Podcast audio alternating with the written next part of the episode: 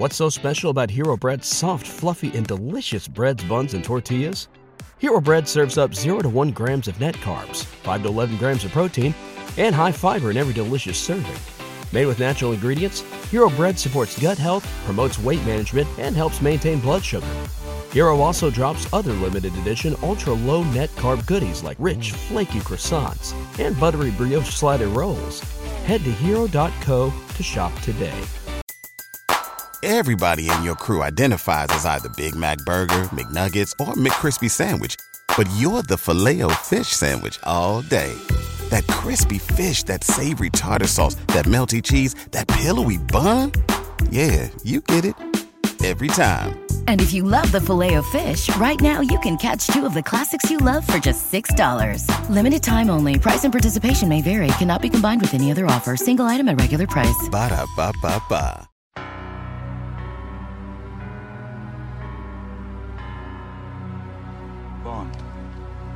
James Bond.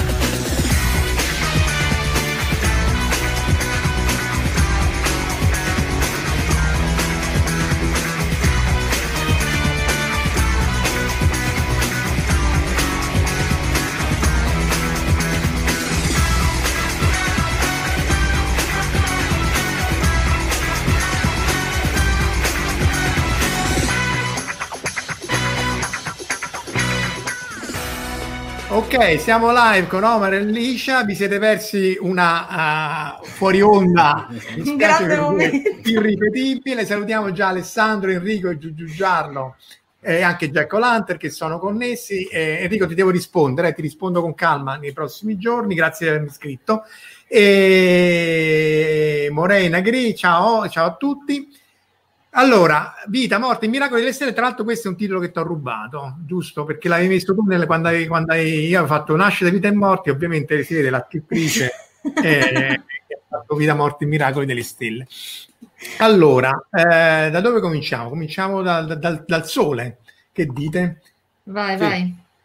Stella classe eh, standard, fotosfera 6000 Kelvin e, e- che, che- e salutiamo allora stavolta ti scrivo dove vi guardo impazzire tutti di invita beh allora Enrico ci devi dire do- dove stai Eh, infatti. intanto salutiamo Angelo e Demo. E- Enrico lavora su una piattaforma in Ghana tra l'altro tanto per dire Ammazza. per inquadrare il contesto infatti Eh, anche salutiamo anche a Ma- Massimiliano Dell'Aguzzo che, che è dalla- da- da- dall'Abruzzo un posto comunque bellissimo comunque Licia, il sole, tutto sul sole Tiera, ciao Tiera tutto Eh? sul sole tutto sul Ti- Tiera la Sì. salutiamo e tu ci dici tutto sul sole Ah, non avevo capito niente. Vabbè, il Sole è la stella a noi più vicina. Eh, non siamo abituati a immaginarla come una stella perché per la maggior parte delle persone le stelle sono quelle che stanno lontane, però appunto è una stella uguale, cioè uguale. Ce ne sono tante altre come il Sole perché come dicevi giustamente tu, il Sole è più o meno una stella di classe media, la classe spettrale se non sbaglio è la G, G0, una roba del genere. E questa è, diciamo, la superficie, tra virgolette, anche se poter, cioè, riuscire a definire la superficie del Sole è un po' complicato, che è quella a 6000 gradi Kelvin, eh, che non lo so, dipende dalle conoscenze che uno ha, può sembrare tanto, può sembrare poco, eh, ma è appunto la temperatura superficiale. Eh, ci sono altre strutture del Sole a temperature molto più elevate, tra cui ovviamente il nucleo. Ecco, ad esempio, la cromosfera sono 100.000 Kelvin, quindi insomma stiamo parlando di cose. Per- queste sono diverse immagini del Sole e vengono fatte in diverse lunghezze d'onda della luce, quindi è come fare un po' una specie di tomografia del Sole. A seconda della lunghezza d'onda tu vedi diversi strati del Sole e vedi le altre strutture, strutture. Per dire, in quella precedente si vedeva una macchia solare, che sono sostanzialmente delle regioni ehm, più fredde, più fredde relativamente, sono 1000-2000 gradi più fredde rispetto a quello che si trova intorno, che sono generate da delle anomalie locali del campo magnetico solare che è comunque estremamente complesso. Tra l'altro, anomalia tra... C'è da dire, sì, beh, diciamo perché lì il magnetico è talmente forte che l'agitazione termica non, non, non esatto. fa emettere luce. Però la cosa forse anche da dire è che questo puntino patetico, microscopico, ridicolo è più grande di tutta la Terra, forse, esatto, eh, sì. forse un po' più di pixel la distanza Terra-Luna, quindi eh, il Sole è un oggetto grande, sì, un diametro è, è 1.400.000 km, quindi è a distanza, cioè un centesimo il diametro della distanza che ci separa da, dal Sole. Enrico Casari ci dice se riesco a metterlo, eccolo qua. Nella miniera di Dongua. Attività estrattiva di pietra calcarea per produzione di cemento. Abbiamo supervisionato. No, madonna, che figata. no, adesso lo voglio sentire, però il blasting, ragazzi. voglio l'eco. Salutiamo anche Lorenza, Alessandro e Corrado che si sono uniti qui con noi. E dopodiché, dopo questa cold uh, open, Licia, vabbè, forse, anzi, sicuramente molti di voi, tutti di voi, tutti di voi la conosceranno. Lei nasce, nasce come bambina, nasce come infante, però poi si è laureata in astrofisica a Tor Vergata. Infatti, io, io, il mari- io conosco sia lei che il marito da quando erano studenti, forse il secondo anno, che era il primo anno che faceva esercitazioni. Sì, sì, il era... secondo perché era fisica 2 era fisica 2 con Pizzella, che il primo anno che cominciato a fare esercitazioni, poi ha preso il dottorato sempre in astrofisica, eh, poi ha capito che non era un mestiere da seguire per fare un mestiere ancora meno da seguire, che è ancora più pericoloso da seguire, che quella dell'autrice. Eh, sì, cioè, veramente io se avessi dovuto scommettere avrei scommesso molto più sull'astronomia che sulla scrittura. Invece i casi della vita sono stato una delle poche persone che poteva campare di scrittura. Sì, infatti qui dietro c'è una microscopica parte. Eh, ti vedo preparatissimo. Eh, sì, sì, no, eh, io, no, no, io mi ricordo che tu mi regalasti Nascira, che è il primo libro, quello sui mezzelfi, eh, che è uno di questi forse, questo qua. Regni... No, no, scusa, no, tra, scusa, scusa, Regni, Regni Era il primo, Merto. quello che c'hai davanti, sì, sì. quello è il primo qua, che c'hai. Eh, non lo tocco perché casca tutto, il Monte Merto, Nascira è quello del sistema binario eh, sì. che, che, che, mi eri venuto a chiedere la tesina perché al tempo col vecchio ordinamento sì, sì, sì che era aspetta dovrebbe essere Rosetta.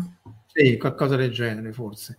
Eh, però appunto l'abbiamo invitata perché essendo astrofisica ha anche fatto eh, questo libro di cui poi parleremo che è la sfrontata la bellezza del cosmo. A eh, faccia a pizza in faccia, ah, questo, ah no, a pizza in faccia. No, la sfrontata dal cosmo ci piglia a pizza in faccia.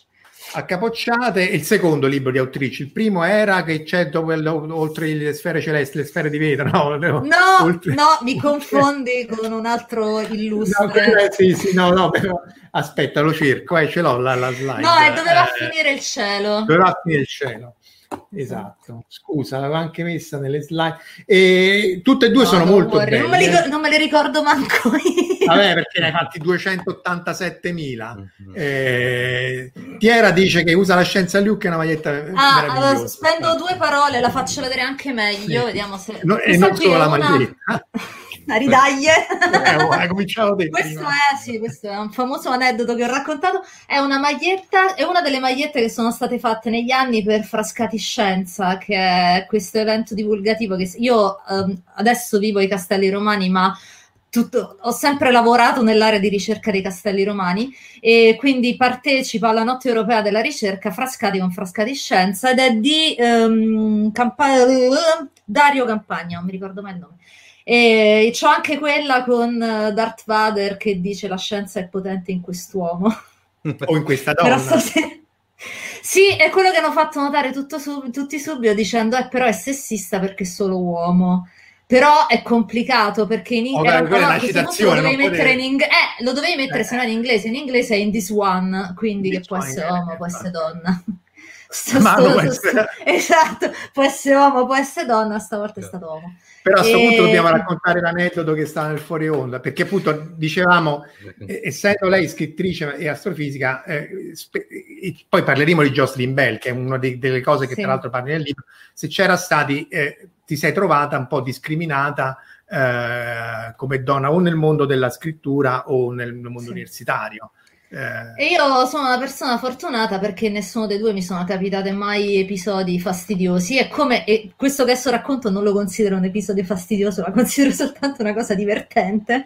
Era, andavo all'università e con io già stavo insieme a mio marito, eravamo fidanzati e quindi andavo, studiavamo insieme, andiamo dal professore a fargli delle domande su alcune cose perché la cosa bella di Tor Vergata, almeno quando ci andavo io, è che eravamo pochi a fisica, quindi tu potevi rompere le scatole potevi rompere le scatole su base quotidiana. A te le rompevamo tantissimo le ah, scatole. E quindi vabbè, andiamo a chiedere delle cose al professore, mio marito fa le domande, alcune ne faccio io, tutto a posto, usciamo, Giuliano è imbronciato. Ma che c'è Giuliano? Eh vabbè, ma io ti facevo le domande, lui ti guardava le tette, cosa che io manco avevo notato. E quindi da quando io ho raccontato questo episodio, improvvisamente la mia maglietta ha assunto dei significati ulteriori, oltre a quello dell'uso della scienza. No, perché appunto è, è, noto, ma se ne parla molto bene anche nel, nel, nel capitolo sulle pulse del tuo libro, che vabbè, la discriminazione nel mondo scientifico nei, nei confronti delle donne c'è sempre stata. Sì. Eh, e, e, uno dei casi, appunto, non più eclatanti, ma insomma uno dei casi più famosi è questo di Jocelyn sì. Bell eh, sì. perché lei fu la prima a scoprire le pulsar, no? Eh. Esatto, lei era studentessa di dottorato e lavorava a questo nuovo osservatorio che aveva anche aiutato a tirare su, eh, che si trova in Inghilterra, lei è inglese e quindi studiava questi chilometri e chilometri di strisciate di carta proprio, sui quali c'erano tutti quanti i segnali radio che il radiotelescopio captava durante le osservazioni RAN e trova questo segnale particolare che si ripete a intervalli estremamente estremamente regolari. E quindi lo nota, inizia, lo dice al suo professore, il suo professore scherza, lo chiamiamo LGM, che serve per Little Green Man, esatto, quello lì, Little Green Man, quindi omini verdi, perché aveva una regolarità davvero straordinaria, quindi sembrava quasi un messaggio di una civiltà aliena, ma né lei né il professore ci credevano a questa cosa, non scherzo tra di loro. E, però lei insomma si convince che c'è qualcosa dietro questo segnale particolare che può essere una nuova sorgente che nessuno ha mai visto e in sostanza quella era la prima pulsar osservata e ha fruttato un premio Nobel, questa scoperta, un premio Nobel che però è stato dato al suo professore e al collaboratore uomo del suo professore. Ora, dire, cioè concludere automaticamente che non gliel'abbiano dato il premio Nobel perché era donna non è proprio una cosa automatica. C'è di mezzo anche un'altra questione. Lei era dottoranda e quindi si potrebbe aprire il capitolo della situazione dei dottorandi. Ma lì non è discriminazione, sono, sono palesemente esseri inferiori. esatto, è una cosa. E, però secondo me, insomma, cioè, lei ha raccontato anche delle cose tristi, cioè del, del, fatto che comunque all'epoca essere una donna che faceva scienza non era una cosa affatto semplice. Quando ti, ti sposavi si supponeva che tu smettessi di lavorare perché badava tuo marito a te e tu non avevi ragione di lavorare. E come era cose del genere. Eh sì, insomma, allora tante di queste cose che noi consideriamo superate, le consideriamo superate semplicemente perché non è più bello dirle. Uh, ovviamente se tu dici a una tua studentessa tu non ti devi sposare perché non devi fare figli, perché poi non mi lavori più bene, è una cosa non socialmente accettabile, però queste cose succedono ancora in realtà. forse in Italia o meno nel campo della sì, fisica. Sì, in Italia un po' no. meno, però um, cioè resta il fatto che comunque ci sono delle cioè delle forme di discriminazione più complicate, ma che comunque esistono. Cioè il fatto che, che ne so, noi adesso ci troviamo in una situazione particolare. C'è stato il lockdown, i bambini ce l'avevano tutti quanti a casa. Ci sono donne che hanno smesso di lavorare per questo perché comunque siamo ancora una società all'interno della quale si suppone che la cura della prole sia principalmente gravata sulle donne, quindi se tu all'interno di una famiglia devi scegliere chi dei due smette di lavorare per stare appresso alla dad dei figli, molto più facilmente sarà la donna piuttosto che l'uomo. Quindi sì, è una situazione indubbiamente diversa e migliore rispetto a quella che c'era negli anni 60, ma anche più vicino nel tempo, però diciamo ci sono ancora delle cose da mettere a punto. Poi questo detto, ripeto, io non ho mai avuto ne, nessun problema, quindi non, non, per fortuna non posso raccontare nessun episodio mio di prima mano. Tor Vergata è tra l'altro per caso, eh, perché non penso, è un, l'università in cui ci sono più ordinari donne, cioè tra più parecchi ordinari donne, sì. donne. Altre università, per esempio, mi pare una del Napoli, ma non mi, non mi vorrei sbagliare dire cose errate, e sono molti di meno, quindi magari in altri punti il, il gap via via che si sale nella sì. scala gerarchica eh, è, è, diverso. C'è Enrico che dice eh, anche in ambito oro e gas e mani che esistono ruoli che sono preclusi alle donne, non vi dico in piattaforma. Eh, eh sì, certo. Innanzitutto c'è da dire che su, su, c'era la figlia là di Arwen, la figlia di Bruce Willis sulla piattaforma di sì, Armageddon. Quindi lì non... Però è chiaro che magari è un contesto un po' delicato, perché per esempio c'è una collega francese che, che, si chiama Pascal, che è un nome sia maschile che femminile, aveva applicato per un, per un posto di questi generi qui e ha detto guarda ci dispiace non, non, puoi andare perché saresti l'unica donna e 50 uomini, forse eh, non siamo ancora, non ci siamo evoluti ancora a tal punto da garantire la, la... Salutiamo comunque Sean, eh, eh, Francesco e Luca Di Donato che si sono uniti a noi nel frattempo, e, insomma, e anche Alessandro. E, insomma, è una cosa complicata effettivamente. E, e, tu citavi sempre nel libro l'effetto Dunning-Kruger al, al contrario, cioè che in realtà sì, tale sì. È, è, la cappa che poi le donne si, si, credono veramente di essere. Sì, la famosa um, sindrome dell'impostore che si chiama sindrome, ma non è una roba che sta nel, nei, nei, manuali di psichiatria. Però è quella tendenza delle persone, in generale riguarda sia uomini che donne, cioè una persona competente in linea di massima, se è davvero competente, tende un pochino a sottostimare le sue capacità. Uh, perché semplicemente sapendone molto ha maggior coscienza di tutto quello che non sa. Eh, per cui in linea di massima diciamo, una, ha una visione un po' eh, più corretta diciamo, rispetto a quelli che hanno la sindrome di Dunning-Kruger, che invece sono scemi e sono convinti di essere intelligentissimi. Questo è il contrario. E quella invece è una cosa che io ho sperimentato, sperimento tantissimo, io sempre non mi sento adeguata in niente di, di quello che faccio. Ah, e perché lui c'ha 57.000 anzi. Sì, io ho anche quella, quella, complicazione. Era un pochino meglio nella scrittura, anzi una delle ragioni che poi mi, mi spinsero a fare, cioè, allora, ho, fatto, ho, cominciato a scrivere fantasy perché è una cosa che mi appartiene profondamente, però se non avessi scoperto in qualche modo il fantasy, forse avrei scritto molto molto più tardi perché anche lì non mi sentivo adeguata, cioè pensavo qualsiasi argomento io scriva, ci sarà qualcuno che ne sa di più di me e quindi mi bastonerà malissimamente. Nel fantasy mi sembrava che questo problema fosse quantomeno inferiore perché io mi inventavo il mondo, chi lo poteva conoscere meglio di me? Io ingenuo ancora non sapevo che poi sarebbero venute persone a contestarmi la lunghezza la durezza degli archi con cui Nial tirava le frecce. Allora, io non ho mai capito i mezzelfi come faceva esserci una popolazione intera di mezzelfi. È vero, sarà, è vero, cioè è contro, è contro la, la, la, biologia, però, effettivamente non posso però, darti eh... ragione. è per, vero, tra, tra l'altro...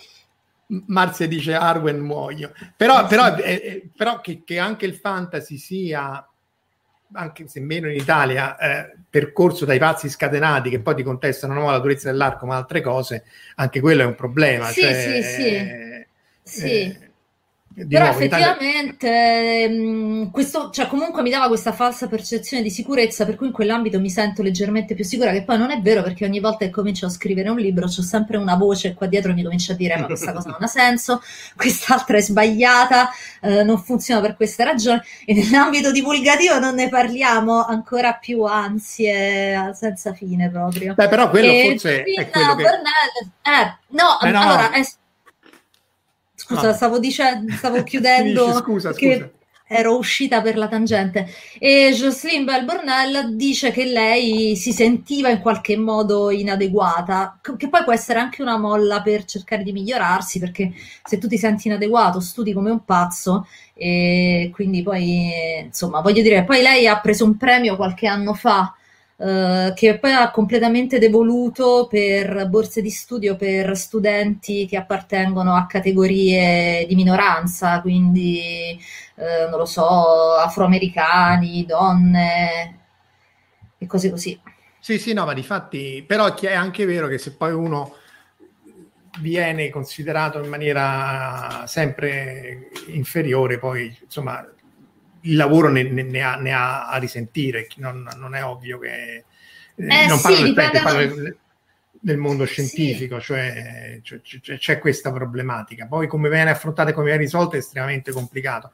Questi di divulgazione, secondo me, vabbè, eh, magari qui c'è il vantaggio che c'è la scienza dietro, per cui dici, questo è molto bello tra l'altro, anche quell'altro, perché Grazie. non so, dice le, co- le, cose stanno così, ma è vero, eh, voglio dire, non è che sono i soliti complimenti, eh, perché tra l'altro ne parlavamo anche nel fuori onda, quando non parlavamo di tette, che ci metti molto del tuo, cioè dici a me questa cosa mi ha esaltato per questo, cioè c'è molto pathos nella descrizione degli eventi, cioè non è che dici la stella è un affare fatto così che poi muore così, eh, dice questa è una cosa fighissima per questo, questo e quest'altro motivo, questa cosa qui mi ha emozionata quando ero bambina perché che non, so, non solo gli dà una carica di veridicità, cioè appunto non è eh, l'ansa, ma ehm, secondo me è molto stimolante per chi poi deve studiare, anche non intervendendo questa questa carriera, però deve studiare la fisica, che sono spesso con, considerate scienze aride, anche l'astrofisica, sì vabbè sono le stelle, ma che ci frega, no? Sì, esatto, era, era, proprio quello il punto, anche perché a me spesso capitano persone che mi dicono, io, a me piacciono le stelle, che dici posso andare a fare fisica,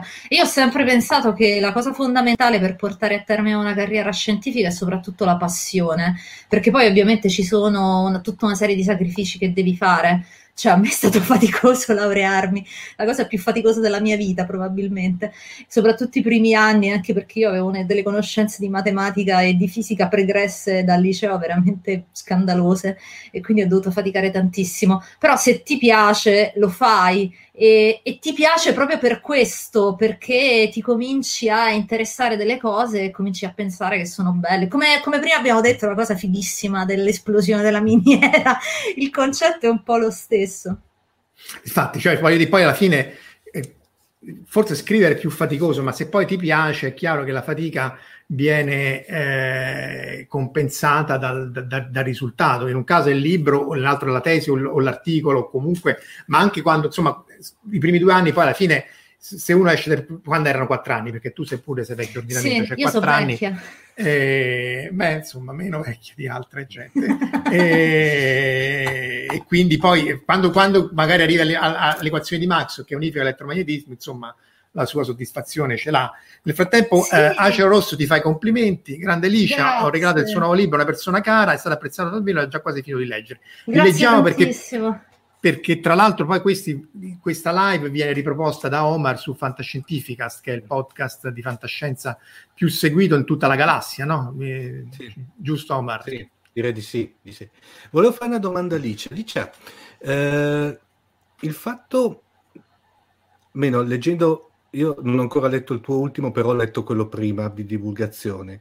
In effetti, quello che diceva Marco, hai la capacità di metterci dentro un trasporto quasi palpabile. Il fatto di venire però principalmente come scrittrice dal fantasy, ti ha aiutato a trasferire questa, chiamiamolo, raccontare e trasferire certe cose anche nell'ambiente divulgazione?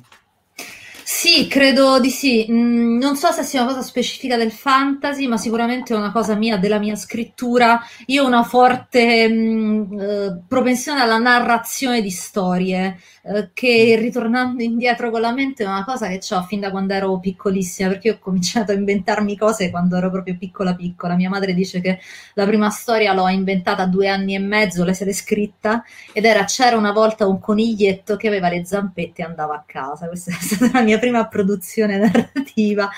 E le storie sono una cosa che mi ha sempre affascinata, inventarmele, fruirne. Ed è proprio questa cosa che quando mh, ho cominciato a pensare di fare divulgazione anche ehm, scrivendo, perché io ho imparato facendo lavoralmente all'Osservatorio Astronomico di Roma, io facevo parte del gruppo di divulgazione scientifica che stava là, quindi facevamo i giri con le scuole, organizzavamo eventi divulgativi, quindi avevo imparato quel tipo di divulgazione lì. Quando ho pensato di provare a farla per iscritto, ho dovuto trovare una mia voce mi sono accorta che era proprio la, la, chiave era proprio la narrazione, quindi raccontare le storie dietro le scoperte. In questo caso di questo libro qui le storie dietro le immagini, che poi sono storie anche mie perché racconto anche i fatti miei effettivamente, oltre che le storie degli oggetti astronomici, le storie delle persone che li hanno fatti.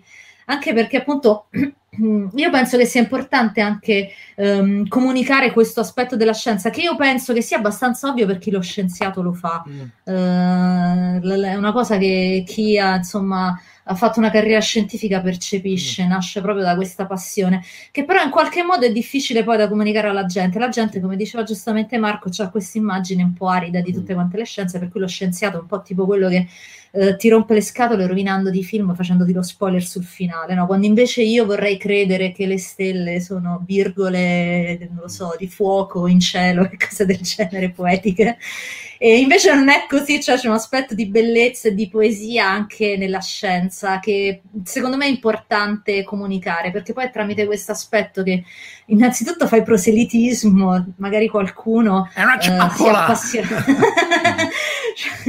Stiamo facendo harvesting dei giovani, capite? Venite. La corruzione dei giovani. Eh, a noi, a, a noi, tu l'hai, l'hai, condiviso, ci hanno fatto girare il video, il video motivational di Iscrivetevi a Tor Vergata. È vero, eh, bellissimo. Venite che mandiamo allo spazio. In realtà nel fuori onda eh. c'ero io che dicevo fuggite, show, stolti! Comunque mi sento, anch'io di, mi sento anch'io di, con, di consigliare tantissimo Tor Vergata perché io mi sono trovata sempre benissimo, sia quando ero studentessa che quando poi ci ho lavorato. No, ci ho lavorato in, proprio perché facevo il dottorato, però si faceva sì, lavoro sì, di ricerca. E, però mi sono sempre appunto trovata molto bene. E quindi no. magari avvicini anche qualcuno che non pensava che ci fosse anche quell'aspetto in quelle cose lì. E poi secondo me se, è, è, è, un modo per far breccia appunto anche in chi magari prima non era interessato. E quindi gli passa qualche informazione o meglio ancora gli viene un po' di curiosità e decide di continuare ad approfondire per i fatti suoi, leggendosi altro, informandosi in altri modi. No, in effetti, cosa... Scusa, vai, vai. No, in effetti è un punto di vista estremo, cioè diciamo è un tipo di, di, divulgazione molto particolare perché in effetti è molto intrecciata con la tua vita, secondo me. Per cui non è la classica divulgazione che può essere più o meno semplice, più o meno comprensibile, però resta qualcosa il più delle volte estremamente assettico. Questa volta qui invece secondo me è molto più passami il termine abusato, però non me ne vengono di migliori, intrigante. Mi viene molto, mi, sai che cosa dice? Mi viene in mente quella frase di, di, di Jodie Foster in Contact, quando vede per la prima volta quel sistema e diceva quella frase che a me mi è rimasta molto impressa, fa, avrebbero dovuto mandare un poeta per descrivere questa cosa. Sì. Questa, questa, cosa viene citata spesso anche da mm. Parmitano, gliel'ho sentita mm. dire più, più, di una volta. Io mh, mm, ho anche una particolare fissazione nella mia vita che deriva evidentemente dalla mia formazione un po' mista, cioè secondo me, soprattutto in Italia, eh, tanti sfaceli culturali e sociali sono nati dal fatto che noi abbiamo tagliato con l'accetta il sapere scientifico e il sapere letterario. No, noi, croce! Non Croce, esatto. Croce, diciamo, facciamo i nomi e cognomi. Croce, esatto. È stata fatta questa separazione ed è stato deciso che le lettere sono cultura e la scienza è tecne, quindi se la sai bene, se non la sai non ce ne frega niente. Questa cosa secondo me ha creato un sacco delle cose brutte che stiamo vedendo anche in maniera evidente in questo momento di crisi, perché le crisi ovviamente mettono in luce tutti quanti gli aspetti peggiori di una, di una società. E quindi io cerco sempre di trovare un coll- di far vedere che ci sono continuamente collegamenti, che questi due ambiti si devono parlare. Poi il fatto che io faccia tanto riferimento anche alla mia biografia è legato a un'altra fissazione ancora che io ho, cioè il fatto che mh, mm, mi piace far vedere che una persona che ha a che fare con la scienza, che ha lavorato con la scienza, che lavora con la scienza, è una persona normale. Perché dall'altro lato e c'è questa anche... saresti tu la persona normale, no? sì, no, no, no, effetti... no, giusto per capire. Vabbè, sì, sì, va bene. Però insomma è una persona No, sì, uh, good point, Marco, effettivamente.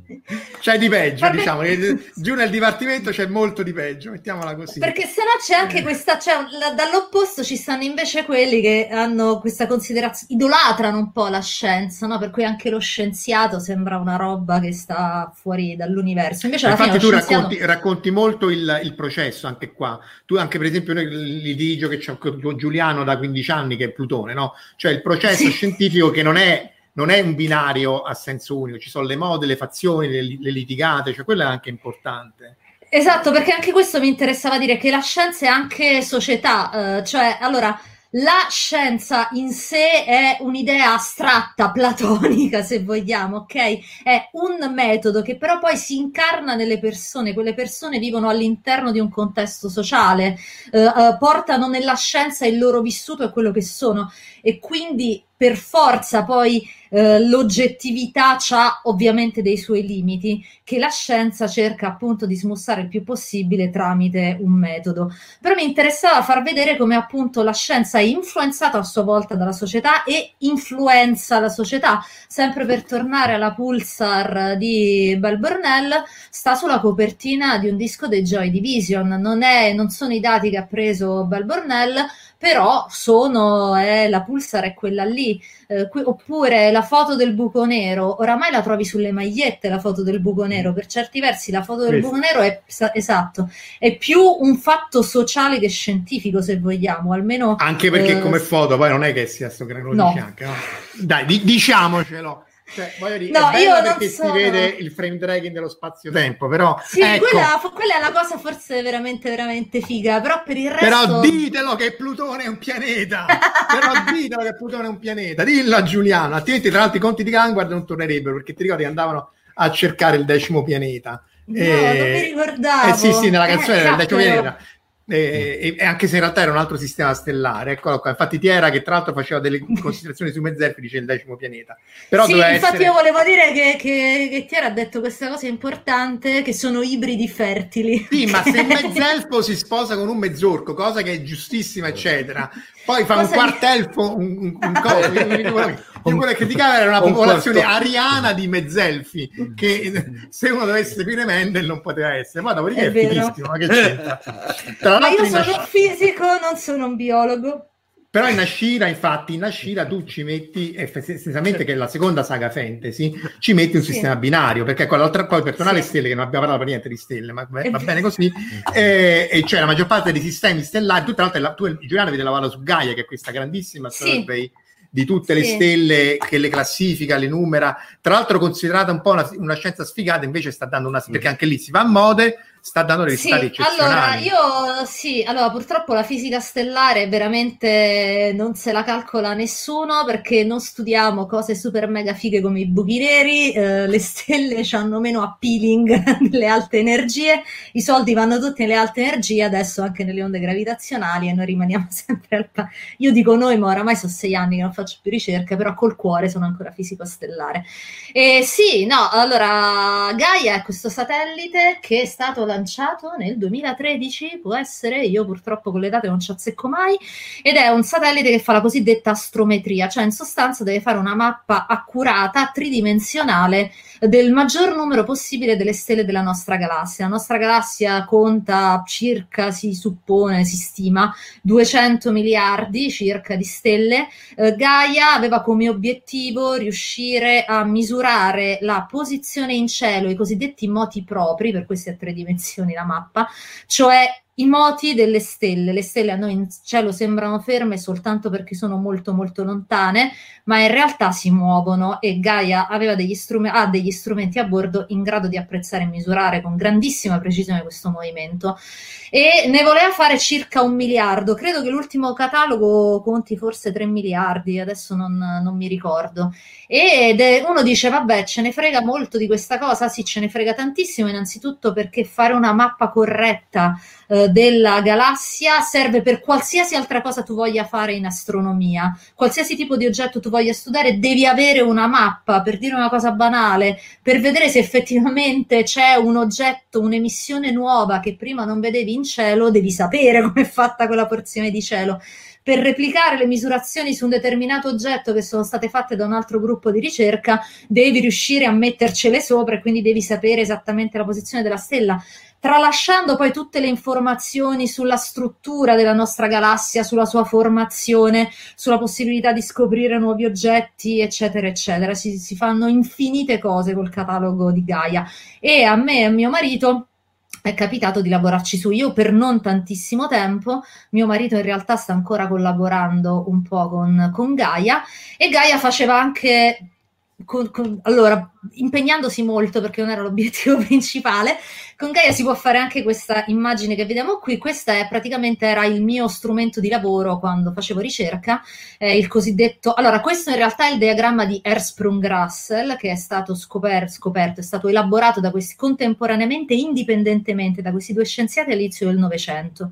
Loro sostanzialmente guardavano il cielo e misuravano la luminosità e eh, il colore, diciamo la, te- la temperatura, poi spieghiamo meglio come, la luminosità e la temperatura delle stelle e ci hanno fatto questo grafico che si vede qui e hanno fatto questa gran scoperta che il grafico non è eh, popolato in maniera omogenea, cioè le stelle non si mettono completamente a caso, bensì si posizionano in tutta una serie di regioni specifiche. Eh, qui se ne vedono, se ne, si vedono tutte quelle più importanti. La maggior parte delle stelle stanno lungo quella che si chiama sequenza principale, che è quella specie di linea diagonale. Per capirci, il Sole sta lì sopra, eh, più o meno a metà strada dovrebbe essere pure indicato. Eh, io più o meno lo vedo, ecco scusate, vicino perché sono ciecata. Esatto, sta lì infatti una massa solare. E sono le cosiddette, eh, diciamo, le stelle passano la maggior parte del loro tempo là sopra. Quanto tempo passano in questa regione dipende da quanto sono grandi, più sono grandi, meno tempo ci passano sopra. E in quella fase lì è la fase in cui le stelle nel loro nucleo eh, bruciano idrogeno in elio tramite fusione nucleare, cioè eh, in pratica nuclei di eh, idrogeno si fondono per formare nuclei di elio. E, e, questo, questo, è, e, questo, è, quello che fa effettivamente brillare stelle, esatto, qui si vede molto bene nel Sole. E nel centro del Sole la temperatura, tornando al discorso iniziale, è molto più alta dei, sia della corona che della superficie del Sole perché sono circa 15 milioni di gradi ed è la temperatura necessaria per innescare queste fusioni. In realtà non basterebbe questa temperatura, ma effettivamente le fusioni riescono ad avvenire a una temperatura più bassa per effetti quantistici, in particolar modo per, per l'effetto tunnel. Quindi la meccanica quantistica si, si trova, si, diciamo, si si intromette. È verificata pure Anche dentro qua, il. Sole. Tra l'altro, un'altra cosa divertente, visto che ci sta l'immagine del Sole, um, i, allora i fotoni che noi vediamo del Sole vengono prodotti nel nucleo. Dopo, lo vedete, devono passare tutta una serie di strati del Sole. Il Sole è un oggetto molto denso. Questi poveri fotoni rimbalzano di continuo all'interno della struttura del Sole e ci mettono migliaia di anni per uscire fuori. Quindi i fotoni che stiamo vedendo adesso sono stati prodotti un bel po' di tempo fa, non sono quelli che vengono prodotti in questo momento dal Sole. Tra l'altro, quelli che vediamo, vabbè, adesso è notte non li vediamo, ma quelli che vediamo adesso non sono nemmeno quelli che sono partiti in questo istante dal Sole, perché il Sole dista dalla Terra 8 minuti luce, cioè i fotoni dalla superficie del Sole ci mettono 8 minuti per arrivare fino a noi viaggiando a 300.000 km al secondo. E c'era questa cosa divertente che se si spegne il sole noi ci mettiamo 8 minuti a accorgerci, a anche gravitazionalmente. E, e, poi moriamo, infatti. Poi moriamo c'è, c'è una domanda da Alessandro che chiede se c'è qualche legge fisica che fissa una dimensione massa, massa massima delle stelle e se è legata alla massa massima dei buchi neri non formati da, tramite fusione. In realtà qua sarebbero tre tesi di dottorato per rispondere a questa domanda. Eh, Però... infatti, allora effettivamente eh, sì, eh, ci sono dei limiti eh, di massa. Effettivamente ehm, i buchi neri supermassivi, quelli che si trovano, eh, si suppone, più o meno al centro di tutte le galassie, sicuramente stanno ad esempio al centro della nostra, c'è Sagittarius ah, eh, ah scusate, quelli effettivamente sono stati probabilmente sono i buchi neri, tra virgolette, primigeni, cioè non sono, si sono formati in qualche modo già come buchi neri e non effettivamente come um, fine delle fasi evolutive di stelle di grande massa. E quindi sì, se la massa è veramente, veramente grande, non la saprei quantificare, confesso, non so se Marco mi può assistere. Allora, sopra, sopra 1,4 masse solari, quando c'è l'esplosione di supernova, sopra 1,4 diventa una solari, stella di neutroni. Diventi, so, eh, esatto, e poi sopra 2 o 3 diventi un buco nero, e quindi da lì... Però questo eh, non vuol dire che non ci siano stelle più grandi di 1,4 masse no, solari. No, no, prima, cioè, pr- prima del botto. Nella, esatto, qui sì, è sì, solo nella questione del botto. Esatto, Anche perché, perché poi lì non... C'è non, la compressione allora, lì c'è una cosa che è figa, che però non credo si verifichi in astrofisica, che... Scusate, eh, apro la finestra che, sto che fa caldo. Il resto sto morendo. Eh, cioè, in realtà, se tu sei Dio e puoi ammassare materia, proprio mettendo le stelle una vicino all'altra, il raggio di Schwarzschild cresce più velocemente del raggio delle, delle stelle. Quindi a un certo punto, tipo il ventino ah. fotale di Paperone, a un certo punto ti, C'è ti trovi... che che, che, ti trovi dentro un buco nero e quindi hai creato un buco nero senza collasso stellare, però probabilmente questo non, non avviene e quindi c'è una crescita Uh, per accrescimento. per accrescimento e per, ma, ma, Anzi, per ma, mangiatoia, no? tu lo fai vedere qua, nelle, dove sta, eccola qua, le onde, le onde gravitazionali di due buchi sì. neri che si schiantano una esatto. Che poi, tra l'altro, dicevamo prima fuori onda che adesso ne è stato recentemente trovata vista una in cui erano veramente dei, dei bestioni. Cioè, uno sì. dei due, se non erro, aveva più di 100 masse solari. Sì, sì, e anche questo apre tutti dei dubbi sulla formazione dei buchi neri, perché finora appunto c'era l'idea, c'è il buco nero supermassivo che probabilmente, boh, forse è nato buco nero. Dall'altra invece ci sono i buchi neri che nascono semplicemente dall'esplosione di supernova, quindi alla fine della vita di una stella e questi stanno in mezzo, questi che hanno un centinaio di masse solari. Sì. Quindi non, non, è ben chiaro, secondo i modelli, come si formano questi qui. E questa è un'altra si... cosa bellissima. Ecco, invece della foto del buco nero, secondo me la più grande scoperta degli ultimi cento anni sono state le onde gravitazionali, anche perché appunto rendono possibile queste, tutte queste altre scoperte. Cioè la possibilità di osservare cose che se non le vedi nelle onde gravitazionali non le vedi. Esatto. Eh, per ritornare alle stelle c'è Tiera che eh, si muove eh, con ah, sì. tra mezzelfi e cosi con questa frase, no? Eh, è vero. Che ci, che ci, riporta alle stelle, no? Che essenzialmente è un modo per ricordarsi... Le classi eh, spettrali, sia OB a Fangirl Kiss Me, che sono dalla più calda alla più fredda, OB a FG E qui non ci sono, sì, ci sono indicate sotto. E allora dicevo, vabbè, sequenza principale, poi ci sono le giganti che invece quando sostanzialmente eh, viene meno... Um, le, allora, il bruciamento dell'idrogeno in elio avviene inizialmente nel nucleo. Piano piano ovviamente si esaurisce verso il centro eh, l'idrogeno e quindi le reazioni di fusione si spostano sempre più verso l'esterno. Quando sono proprio all'esterno del nucleo abbiamo la fase di gigante rossa che il Sole attraverserà tra circa 5 miliardi di anni, in quella fase lì diventerà molto molto grande eh, si mangerà sicuramente le orbite di Mercurio e Venere, forse anche quelle della Terra, e um, siccome è un gas che sia un gas, un plasma, però vabbè, si espande, uh, la temperatura diminuisce, quindi si raffredderà, quindi giganti rosse, perché poi c'è quest'altro fatto, se vedete sotto la scala di colori, Um, le sorgenti calde uh, emettono luce blu, le sorgenti fredde emettono luce rossa. Il sole che è intermedio c'è una luce più o meno gialla. Raffreddandosi emetterà luce rossa. Poi ci sono le nane, ci sono anche altre fasi che qui non si vedono, il ramo asintotico, l'HB, eh? e poi le nane bianche che invece come finisce più o meno una stella come il sole che non esplode, eh, ma semplicemente lentamente perde tutti i suoi strati esterni che tendono a formare queste bellissime nebulose si chiamano nebulose planetarie, perché quando vennero scoperte si pensava che rappresentassero l'inizio di un sistema stellare, invece la morte di una stella. E al centro c'è la nana bianca, che è un oggetto molto piccolo, molto denso, senza nessuna reazione termonucleare, e semplicemente che via via si raffredda. E queste invece sono le esplosioni di supernova, quindi le nubi che vengono prodotte dall'esplosione di supernova, che anche loro sono, sono molto belle, però tendono ad essere eh, più frastagliate perché sono appunto effetti, sono frutto di un, di, un, di un, fenomeno violento. Le esplosioni di supernova sono tra i fenomeni più violenti che possono accadere nell'universo. E noi speravamo tantissimo, vero Marco, che Betelgeuse facesse il botto, invece dannazione no. Non so se uh, loro, cioè non so se chi ci sente l'aveva seguita la storia, c'era Betelgeuse, questa stella molto grande è relativamente vicina, sono tipo 300 anni luce, eccola lì, e, um, all'inizio di quest'anno, tra la fine del 2019 e l'inizio del 2020, aveva avuto una considerevole diminuzione di luminosità, ma per considerevole intendo che si vedeva occhio nudo, cioè me ne accorgevo pure io guardando Orione. Era circa un 20% di calo della luminosità. È una stella che noi sappiamo essere prossima alla fine della sua vita. Uh, quindi esploderà sicuramente come supernova. I modelli però non sono in grado di prevedere quando. Potrebbe essere domani, potrebbe essere tra qualche milione di anni nei casi più estremi. Non ti sento, Marco! C'è il microfono staccato. Dico per parafrasare il tuo omonimo che è Massimo Truisi, a te che ti costa morire adesso invece che tra cioè, muori adesso, esplodi adesso esatto. Perché allora, vabbè, innanzitutto è una supernova vicina, ma non abbastanza vicina da farci male, quindi la possiamo studiare senza temere che la nostra atmosfera venga ionizzata in un istante e moriamo tutti male.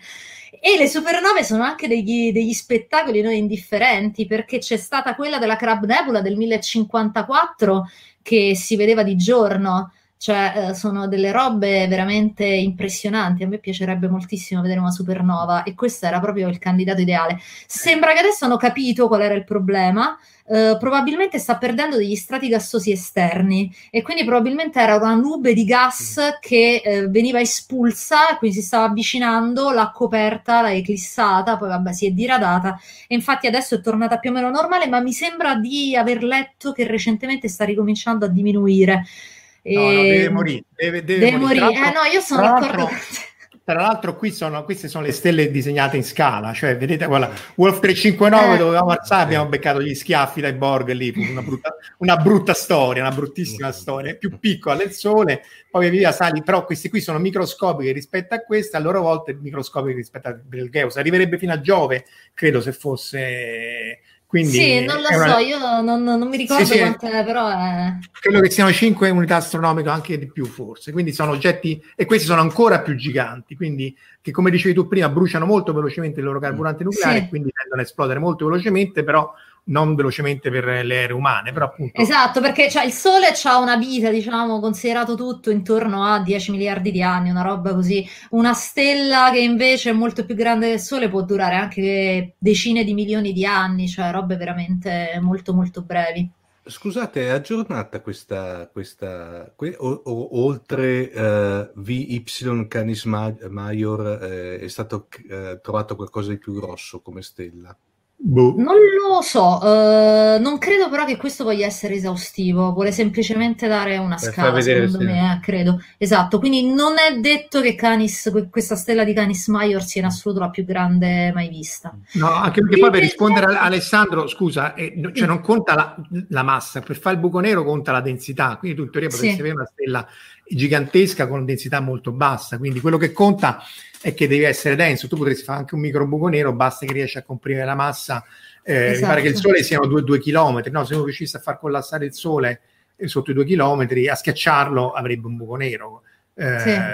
Mi sembra sì. arrivare intorno a due chilometri. Sì. Quindi il Sagittario sta appunto, è, è, come ci chiedeva sempre Alessandro, ehm, è div- cioè, esatto. è, infatti, se le mangiate per... via le stelle, cioè magari è partito infatti, bene. Ma Tornando alla domanda iniziale, eh, io credo che ci sia un limite di massa semplicemente perché, sì, de- per le stelle, cioè è una questione di densità, però quando tu cominci a aumentare la massa, il problema è che comincia a aumentare anche la pressione sulla parte centrale, sul nucleo, e quindi, quindi secondo me sì. Più, bruci più velocemente. Eh, eh, sì. Perché lì sì. è la reazione, eh, sono le reazioni nucleari che contrastano la gravità. Infatti, quando smetti di produrre reazioni nucleari, la gravità vince, c'è cioè collasso e rimbalzo. Esatto. Della Esatto, e questo collasso sostanzialmente in tre modi può essere, in due modi può essere fermato. Uno è la pressione degenere ehm, degli elettroni, che è come stanno sulle stelle, le nane bianche e l'altra è la pressione del genere dei neutroni, e quindi come stanno sulle stelle di neutroni, e basta, perché non sappiamo, per i buchi neri non lo sappiamo.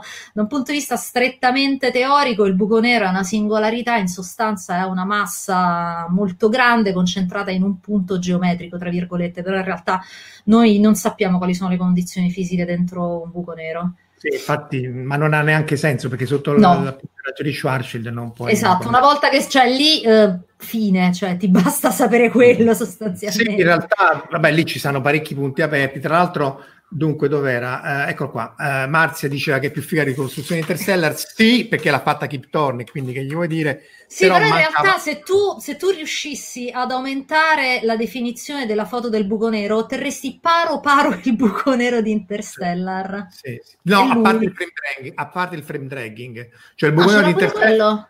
Mi pare di no, cioè è più luminoso da una parte che dall'altra perché ruotando si porta presso. Allora io Interstellar non l'ho molto amato, quindi l'ho visto una volta eh, sola. E siamo, e siamo in due, quindi forse in tre, oh, ma non si ah, eh, no, il buco nero, diciamo, da come la sapevo io, il buco nero è simmetrico perché eh, se no sarebbe stato poco capito. Effettivamente la ah. rappresentazione del buco nero è bella anche per dare le dimensioni relative. Eh, sì, però scusa, è poco capito. Secondo me nessuno ha capito perché si vede così. Cioè, devi sapere la relatività generale per capire perché si vede storto, cioè si vede strano, no? Tipo a croce. O vamo strana, la verdone. Cioè, non è che mi sembra una rappresentazione proprio comprensibilissima di buco nero. Pure io sono stata lì, io non faccio alta energia, quindi ho avuto un momento, faccio... Eh?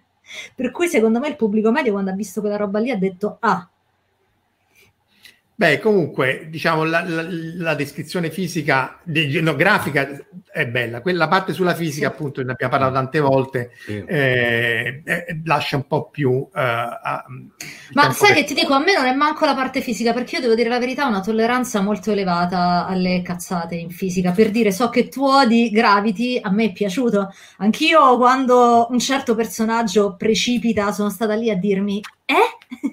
Ma perché? cioè ricordo che sto poi e faccio Giulia scusa ma quali sono le forze in atto Ad in morì, questo momento? che devi morire. Esatto. Infatti... però mi è piaciuto. Io quello che non perdono a Interstellar è quella pippa infinita sull'amore che tiene insieme le stelle. Eh. Eh, oh, eh... io non sono un tipo romantico sono un tipo arido e quindi Beh, però ci metti un po' che, che io devo confessare che zompo, le parti d'amore ce le metti nei tuoi libri, quelle, io devo, quelle devo fare confessare, esatto. Però sul fantasy Moren dice che, che, è vero, ma fino a un certo punto. Nel fantasy puoi scrivere quello che vuoi perché c'è quel meccanismo chiamato sospensione della realtà. Quello anche ci in sono... fantascienza, eh. Non... Sì, ma ci sono delle regole, non è assolutamente vero. Tu puoi porre le premesse che vuoi, questo sì, cioè puoi fare gli asini volanti, puoi fare quello che ti pare, eh, però poi devi essere coerente con queste premesse. Questa roba è allucinante eh, perché eh, tu ovviamente crei un mondo in cui le leggi sono diverse da quelle eh, del mondo in cui vivi. E quindi io quando scrivo continuamente mi dimentico le regole che ho posto nel mio mondo, me lo devo ricordare e devo andare a cambiare gli elementi di trama. Uh, perché se tu hai detto che, mm, non lo so, gli asini volano, non è che perché se poi dopo ti serve un asino che non vola a fini di trama fai l'asino che non vola. Ok, se tu metti un asino che non vola in un mondo in cui tutti gli asini volano, la sospensione di credulità se ne va allegramente a quel paese. Quindi è un patto che tu stringi col lettore, ma è un patto che ha delle regole ben precise. Quindi non, non, è completamente vero che puoi dire quello che vuoi, puoi porre le premesse che vuoi, puoi inventare il mondo che ti pare. Vedi Game of Thrones, vedi Lost, vedi tutta una serie di cose. Tra l'altro, eh. poi tu nella Vabbè, nella Lost, seconda... la sospensione di credulità. Se tu l'hai visto due volte, meglio che taci. Tu ti sei, te lo sei rivisto, confessa, è meglio che taci. Sì, Però no, ma ne... uh, io confermo che secondo me fino alla quinta stagione. Mm, mm, anche se c'è un calo dalla terza in poi, la sesta invece veramente però in Ashira tu, tu, tu, praticamente fai un fantasy, perché poi lì i vincoli sono ancora maggiori, no? In Ashira sì. tu fai un fantasy che in realtà è una storia di fantascienza, perché c'è un sistema binario, c'è, c'è una, nuova, una stella piccola che si mangia quella grande, cioè c'è tutto un certo...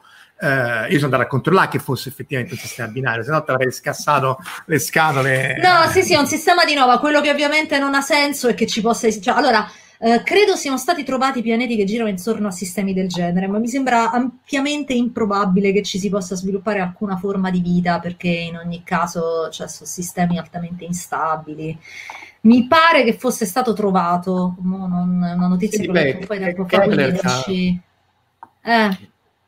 E, e, questo qui era Mira Valecetus, no? Che mi pare che... Sì, sì, che erano... Mira vista dall'Hubble Space Telescope, vabbè, però sì. è, è, un punto, però è grande perché è una stella gigante. sì, ehm, esatto, in realtà Mira è un sistema doppio, eh, perché prima era stata classificata come stella variabile ed era la prima di questa classe che si chiamavano variabili di tipo Mira. Poi si è scoperto che in realtà appunto è un sistema di nova, quindi la sua variabilità era legata al fatto che in realtà sono due stelle, una piccolina e una più grande, e quella più grande mangia la materia, cioè quella più piccola mangia la materia di quella più grande quella è più diffusa e quindi via via. E Mira, se non erro, sta a sua volta all'interno di un sistema multiplo, quindi se non erro ci sono altre stelle che le girano intorno. Eh, è complicato. Sì, sì, questo per dire che poi comunque una volta che tu sei in un contesto fantascientifico, ma anche, anche nei regni del mondo, eh, del mondo emerso, sì. cioè, dire, una volta che tu dai le regole devi obbedire, se sono fantascientifiche sono in alcuni casi più vincolate, però come diceva Omar non è detto perché altre cose, eh, insomma, sì. Charles Stross, altri autori si divertono apposta a rompere. Jack Vance, ecco l'avevamo detto sì. nel fuori onda, aspetta che pesco, pesco Jack, Jack Vance che eh, no, si diverte a rompere il canone fantascientifico. Tra l'altro, lui è meno noto, ma eh, è quello che, a cui Gary Gygax, l'inventore di Dungeons and Dragons, si è ispirato per il suo sistema di magia. Cioè, nel, nelle sue cronache, sia dei draghi, ma soprattutto della, della Dying Earth, ci sono le magie, il sistema di magie, gli spell che uno si deve memorizzare, eccetera, eccetera eh, esattamente come poi sono stati ripresi nel sistema di D&D classico, poi si è evoluto tante volte. E, e ci sono queste storie sparsosissime di questi a- a- arcimaghi che vanno sulla stella di neutroni a prendere queste gemme particolari. Eh, Sì, che dicevamo che mi ricorda un progetto di prossima uscita, del quale però non posso parlare, ma è di prossima... Pro- no, forse l'avevo detto, eh, però non lo dico perché poi se no faccio spoiler. quando, quando ci sarà... Prossimamente vedrete una stella di neutroni nel, nel, nella galassia. Di, esatto, da qualche di... parte delle cose che faccio ci sarà una specie, non è proprio una stella di neutroni, non è bianca però. E col fantascientifico uh, che ha risoluzione, il CD fantascientifico ha risoluzione di neutrini.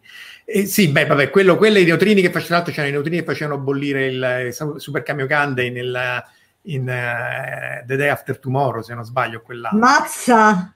Però... No, no, ah, sì, sì, no. Eccola qua, la Mancia Magic ce la portiamo appresso dagli albori del gioco di, di, di, di ruolo. Eh, salutiamo nel frattempo anche Marco Taddia che si è unito a noi e, e Enrico fa notare che vabbè, tra le reazioni nucleari eh, anche quella cioè. però c'è una domanda da Marzia che pensava che i centro della galassia stanno lì perché nel mezzo c'è così tanta materia che si accumula, si accumula e forma un buco nero. Eh, no, è corretto, nel senso che probabilmente il primo, l'inizio è un buco nero che nasce come buco nero o si è creato in tempi storicamente antichi e poi via via se li mangia sempre di più. Però anche lì ci sono stelle che orbitano a pochi eh, orbita attorno al buco nero e stanno benissimo, anche al buco nero supermassivo, anzi si vede proprio il movimento delle stelle. Eh, sì, Sagittarius quindi... A è bellissima l'immagine, si vede molto chiaramente tutte le stelline che girano intorno al niente. Cioè, e poi quella è una foto, cioè Hubble fa questa foto sì. a distanza di anni, le vedi proprio che si muovono intorno al nulla, e, e però non, non, non, crepano, insomma, non, uh, questo anche... Poi c'è il problema dei intercorpi, che è questo l'altro romanzo di... Eh, il problema dei intercorpi è, dello scrittore cinese. Sì, sì eh... ma io mh, ad esempio um, mi ero domandata com'era il sistema di notturno di Asimov. Allora, io quello me l'immagino come. C'è gente che ci ha fatto tutti i diagrammini per cercare di capire come cacchio ah, sta messo ah, sto pianeta. Ah, sì. E vedere se è possibile. Sette stelle che la, che la, che la coprono. Anche per esempio, esatto. io me l'immaginavo al centro di M53, questo gigantesco ammasso sì. di, di, di, di, stelle. Sì. Anch'io pensavo una cosa del genere in un ammasso globulare, sì. Massimiliano, che eh, tra l'altro aveva fatto anche un altro commento che mi sono perso nella cosa, chiede come fanno i buchi neri a evaporare. Eh, è, mecca- è, meccanica quantistica. Eh, tra l'altro, ecco, diceva prima che Galileo è stato bravo come letterario, come fisico, prima che sì. ci fosse la cesura tra scienza e tecnologia. Sì. Dunque, loro evaporano per, un motivo, per motivi di meccanica quantistica. Essenzialmente, tu c'hai delle particelle virtuali che si, cre- si distruggono in qualunque istante, anche qua, nel, in ciascuna delle nostre stanze e però si ricombinano completamente. Però se questa creazione avviene proprio sull'orizzonte degli eventi, quella dentro muore e quella fuori eh, non, non, non, non, riesce più a ribeccare quella che, che, che, che, è morta dentro e quindi essenzialmente sta emette, il buco nero ha emesso una particella. Questa l'ha trovato Hawking, l'emissione è, talme, è tanto più veloce, tanto più piccola del buco nero, quindi quelli massivi essenzialmente non tirano fuori niente, quelli piccoli sono, emettono maggiore radiazione di Hawking e quindi potrebbe essere anche questo un modo per cui, perché poi è legato alla fine dell'universo, no? anche qui di nuovo per tornare al libro eh, ne parli e non si capisce, si capisce più o meno da dove veniamo, ma non si capisce bene come evolverà l'universo. Eh, dove, ma soprattutto quando stiamo andando per dirlo a, esatto. alla quello, c'è grossa crisi. Grosse crisi che magari i, gio- i giovani eh, non conoscono quello. Ecco eh, scusate l'ignoranza eh, eh, abbiate pazienza eh, e, e quindi essenzialmente c'è questa evaporazione e c'è questa emissione di, di... ma dovremmo fare una puntata con i buchi neri, eh, carissimi. Prima o poi dobbiamo, forse chiamiamo pure Giuliano, facciamo una cosa a quattro sui buchi neri. e, e, e, il buco nero tira. Eh, il buco nero ne tira più un buco nero che... Esatto. Eh, tra l'altro, Beh, io ecco... avevo pensato di fare la tesi sulle alte energie, poi però quella che mi aveva proposto non mi stimolava granché, quindi alla fine decisi di andare a fare poi non Ma era proprio su astrofisica delle alte energie, perché alte energie sono le ener- cioè sono energie. Sì, scusa, hai ragione, io dico sempre alte energie, ma astrofisica delle alte energie, sì, scusami. Nel senso che perché, perché anche lì poi ci sta tutte fazioni, no? Per esempio i raggi X sono quelli che dominano, perché effettivamente fai imaging. Noi che facciamo i raggi cosmici siamo gli sfigati, anche Gaia sono sfigati ma in maniera differente, nel senso che appunto... Sì, no, vabbè, se guarda, secondo me sotto i fisici stellari, cioè a pari con i fisici stellari forse l'infrarosso. I fisici solari. Cosa non si calcola nessuno. No, dai, fisici solari, no, perché? No, sono, so, no è, è, fichissimo, è fichissimo. Poi c'è Francesco Berrilli che insomma è, è, che poi praticamente prego. non è manco strettamente astrofisica, c'è una branca dell'astrofisica in cui in realtà usi competenze completamente diverse, perché è praticamente tutto elettromagnetismo. Sì, sì, dei conti pazzeschi, però appunto in generale eh, sono considerati magnetodinamica, quindi proprio le linee esatto. E, e, però sono considerati meno perché il Sole, come dicevi tu all'inizio, si sta vicino, chi, chi, chi, chi se ne importa. Eh, purtroppo questa è, tra l'altro è una, è una vaccata colossale, se non altro perché ha effetto sul clima. Sul clima. Proprio, se uno volesse tralasciare tutto il resto, ha effetto sul clima perché appunto quando non c'erano le macchie solari per meccanismi ancora non noti, la Greenland era la terra verde, tutto il, il pippone di Arichi Rosso che era andato lì, eh, cacciato perché era troppo casinato dagli islandesi, quindi immaginate che poteva essere Eric il Rosso cacciato dagli islandesi del X secolo perché faceva troppo casino, scopre la, la, la, la, Groenlandia, la terra verde e per 500 anni, quindi più tempo di quanto sono eh, esistiti gli Stati Uniti, eh, quelli hanno vissuto lì con tanto sì. di eh, arcivescovo, eccetera, quindi il clima è legato comunque non solo all'attività antropogenica ma anche a quella sì. stellare, quindi non, non, va, non va, trascurato. Eh, e quindi tu in Ashira c'era, c'è, c'è parecchio, di, c'è, c'è, molto anche del, del, del, clima, cioè effettivamente questi, sì. questi tementi ignorano che il clima sta cambiando perché questa stella sta, sta per andare no, e mi ricorda qualcosa. Ricorda qualcosa. sì, cioè, però non è colpa loro. No, sì, ecco, lì meno colpa loro, qui tu la scienza, sai, lì erano dei, dei, dei, dei, pezzenti che dice, vabbè, no, è sempre stato così, quello era molto affascinante, sì. quel, il, il, tema. Sì, poi mi ero. Mo non faccio spoiler, però la conclusione voleva essere anche un mezzo omaggio a certe puntate di Star Trek. Oh. Quelle belle. Spoiler. Sì. Eh, perché c'è un contrasto tra razze, un dilemma etico, diciamo, e quindi niente, voleva essere sì, è la cosa più vicina alla fantascienza che ho fatto finora. Beh, diciamo, quella si, si, si pone vicino anche a altri lavori tipo Mario Zimmer Badley, Anne McCaffrey, sì. no? Perché anche Anne sì. McCaffrey, eh, forse è meno nota, lei è bravissima scrittrice, ha scritto sì. tra le varie cose eh, i Dragon Riders of Perra, cioè questi sì. cavalieri di drago. Tu praticamente, ecco, in questo forse non c'è il drago, ma devo vedere bene. Eh perché... sì, sono pochi quelli senza i draghi. che va bene, io dico sempre, io non vedo una serie televisiva se non ci sta o un'astronave o un drago, non capisco proprio. Cioè, a, me il, trono, cioè, a me il trono di spade mi ha fregato così, capito? Batteva le ali il drago per un secondo e ecco, me avevamo portato ah. a casa il ah. risultato, capito? Eh sì, sì, ma il drago... E appunto questo è un sistema stellare, tra l'altro cioè, è, è, stato studiato anche questo, cioè c'è tutto un... un eh, non c'è il cattivo, sì. tra l'altro, loro combattono queste spore micozoiche che vengono sì. da, questa stella rossa che è un sistema della nube di Oort analogo, un po' un Plutone che appunto tuo marito ha declassato a pianeta nano, disgraziato. Ricordiamolo. Ricordiamo. Scusa, scusa Marco, delle spore?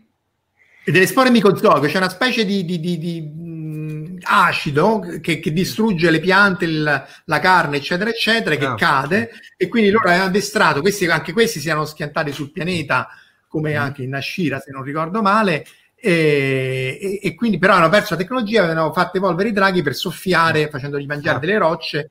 Per sì, che tra l'altro loro si erano dimenticati di questa sì. catastrofe, cioè sapevano sì, vagamente che c'era, ma non si ricordavano più esattamente cosa fosse. Sì, e lentamente recuperano la tecnologia e, e, quello stava anche, insomma, questa cosa del, del, del crash land stava anche in uh, Darkover, no? che era anche la grande saga di Marion Zimmer Bradley. Ecco, magari poi lei come persona umana si sono saputi retroscena che magari non era proprio eh, simpatica. Non sono per niente simpatici. Tra l'altro, se, se eh, siete abbonati a Netflix, in una puntata di Last Chance University, dove in realtà parlano di, di football americano, viene intervistata il nipote, cioè Miro Zimmerbader, la nonna e, e, la zia e così via, e si sanno un po' di que- questi retroscena, appunto che il marito è stato mandato, è morto in galera per pedofilia, insomma, tanto per capire il contesto. Però lei scriveva bene, e Darkover rimane... Nascere è meglio, eh, ma, ma, solo perché tu sei presente. eh, eh, in realtà lei un po' si perde su certe cose. Eh. La Scira almeno si vede che è stata scritta in maniera coerente. Allora, io eh, confesso che di Marion Zimmer Bradley ho letto solo le eh, nebbie di Albion, che mi era abbia- abbastanza piaciuto, e le prime 50 pagine delle. Mm, scusa, le querce di Albion, e le prime 50 pagine delle nebbie di Avalon che ho mollato. Proprio non mi Beh, perché que- allora, quello è, è interessante perché è l'esercizio di, no, di far vedere Artù Sì. dal punto di vista. Eh, dopodiché, appunto, c'era troppo sesso e troppa. che va, di nuovo va bene, però a me nel fantasy non mi interessa. Cioè, infatti, tu ce ne Eh, metti poco. esatto. eh, Cioè, per me si devono menare, cioè il fantasy che piace a me si picchiano. Infatti mi Eh, ricordo quindi... che i tuoi fan presero tutta eh, il mondo emerso e dice qua si incontrano e poi tipo un metro e mezzo di, di pagine qua si era la, sì, era la dimensione della friendzone, che era più o meno così, erano tipo 900 pagine di friendzone. Però eh, anche lì è, simpatico A perché... ecco, proposito quello- di draghi, c'ho anche l'anellino draconico. Ah, vedi, vedi. Ma che, che drago è? No, no, è proprio un drago perché c'ha anche le zampette. Eh, aspetta, lo- me lo levo e faccio prima. Un- Oh, guarda se ci piglio. È un draghetto con le zampettine. Anche se io in realtà sono un po' più appassionata di viverne. Eh, infatti mi pare che nel, nel dominio sono viverni, se non ricordo male, nella specie di...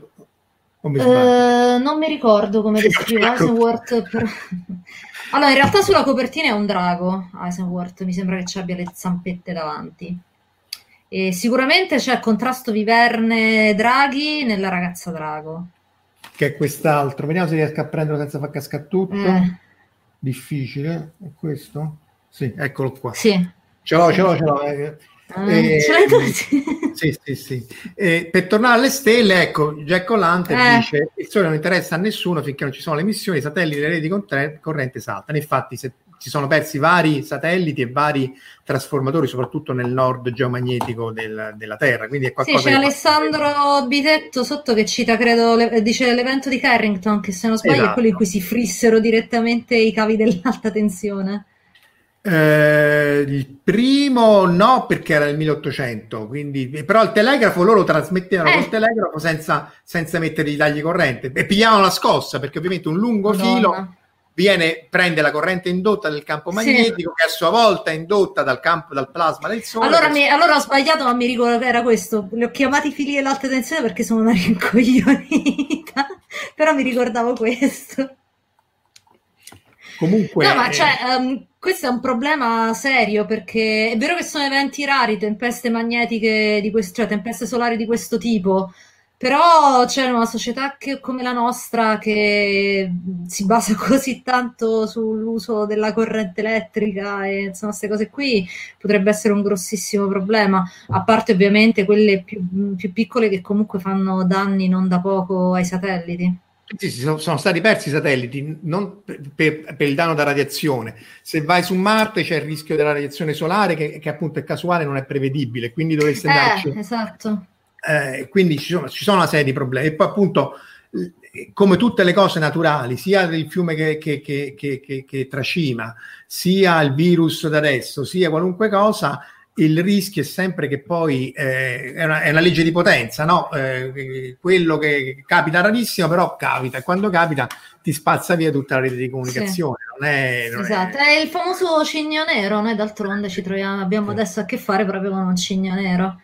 grigio, eh, perché secondo me, voglio dire, tutto sommato, con tutte le devastazioni Sì, che sta creando questo, Sì. Cioè, sto- adesso che si, diciamo, adesso siamo fuori dal momento più brutto, se le cose non peggiorano significativamente per cambiamenti e cose varie, ci ha detto fin troppo bene.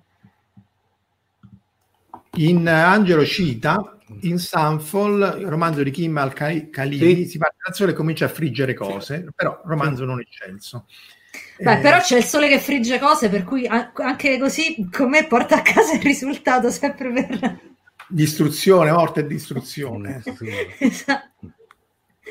Ragazzi, siamo oltre l'ora, quindi possiamo lentamente cominciare a chiudere. Tu, Omar, avevi citato un, un ente, un'entità di un una serie televisiva, eh, Sì. un'entità senziente. No, a, a parte Marco che consiglio a tutti i spettatori di andarsi a recuperare, ti ricordi che avevamo fatto il ciclo sul sole ai tempi, diciamo, multicompe- multidisciplinare in ambiente fantascientifico, per cui avevamo analizzato romanzi, fumetti, eccetera, eccetera, vi consiglio di andarlo a riprendere perché, come dire, sommando le ore a sei ore di podcast, per cui praticamente vi consiglio di andarlo a recuperare.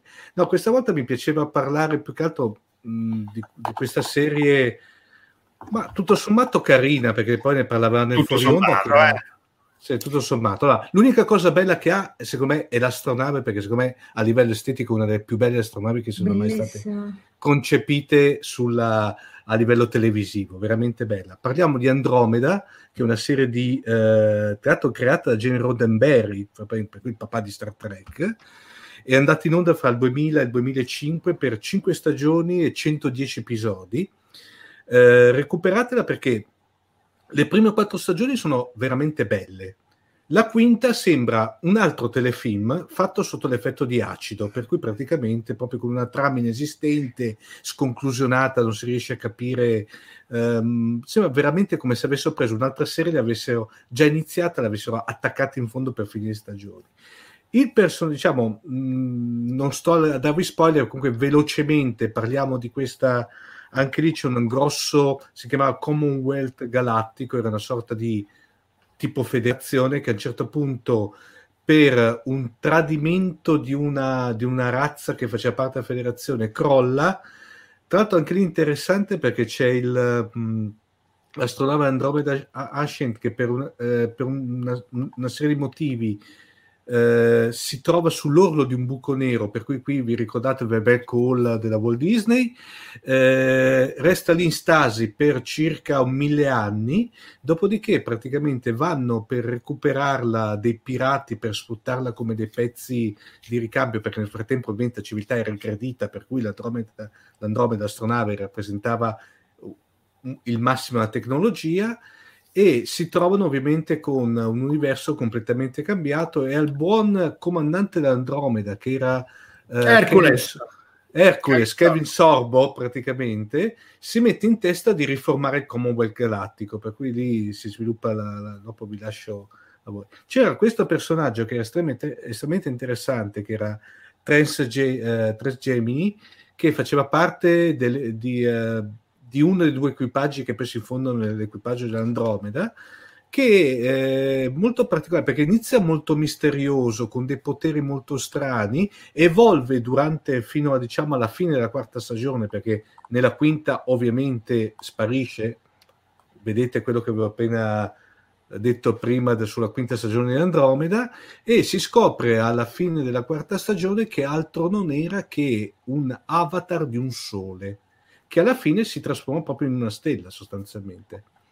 Eh, recuperate, eh, scusa Alicia. No, questa cosa mi ha fatto venire in mente Pick Up.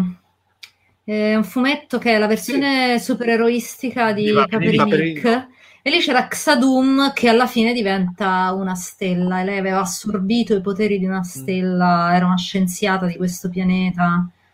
Ma l'ha fatto prima, cioè l'ha fatto dopo, quando dopo, rispetto a Star Trek? Star Trek? Eh, nel 2000 l'ha fatto, per cui diciamo grosso modo era eh, a cavallo fra, diciamo, finito Voyager, grosso modo.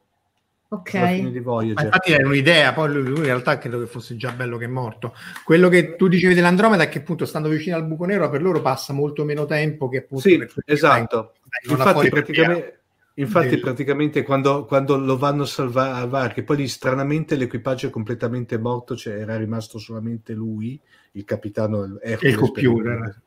E il computer sì, perché era interessante perché il, la macchina era guidata dall'astronave guidata dall'intelligenza artificiale che aveva una proiezione olografica che aiutava il capitano che poi tra l'altro diventa più avanti nella storia diventa un androide vero e proprio e No, come idea ce n'erano. Non era male, tutto sommato. Peccato che, come ripeto, la quinta stagione è stata veramente...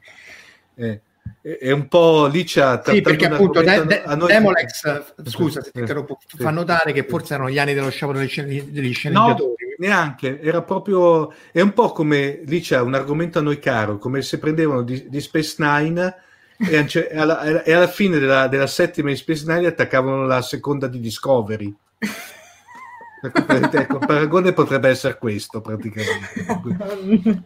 Il Marco Daddia dice che in PK diventa una stella solo se non hai letto gli ultimi albi. Sì, no, li sto leggendo. Eh. Allora, sono arrivata all'albo in cui lei torna, uh, però ancora non l'ho letto. Eh, comunque quella delle stelle senzienti ne avevamo parlato anche l'altra volta, quello della relatività, Sì. che essenzialmente c'era questo altro libro di, Fred- eh, di Paul in cui c'hanno queste stelle che sono senzienti e, lì, e si ammazzano tra loro sparando sui raggi di neutrini e si fanno andare supernova una con l'altra. Che, Che figo! e quindi poi questi vengono accelerati, questo sistema viene accelerato a velocità relativistica e quindi si trova questo sistema stellare con questi poveri umani sopra che si ritrovano alla fine dell'universo, o quasi, perché tutto il resto dell'universo è bello che è morto, ma loro essendo quasi a C, alla velocità della luce, sono invecchiati molto di meno. Quindi Marzia cita anche la puntata del decimo autore con il sole vivo. Eh, Sì. Ah, aspetta.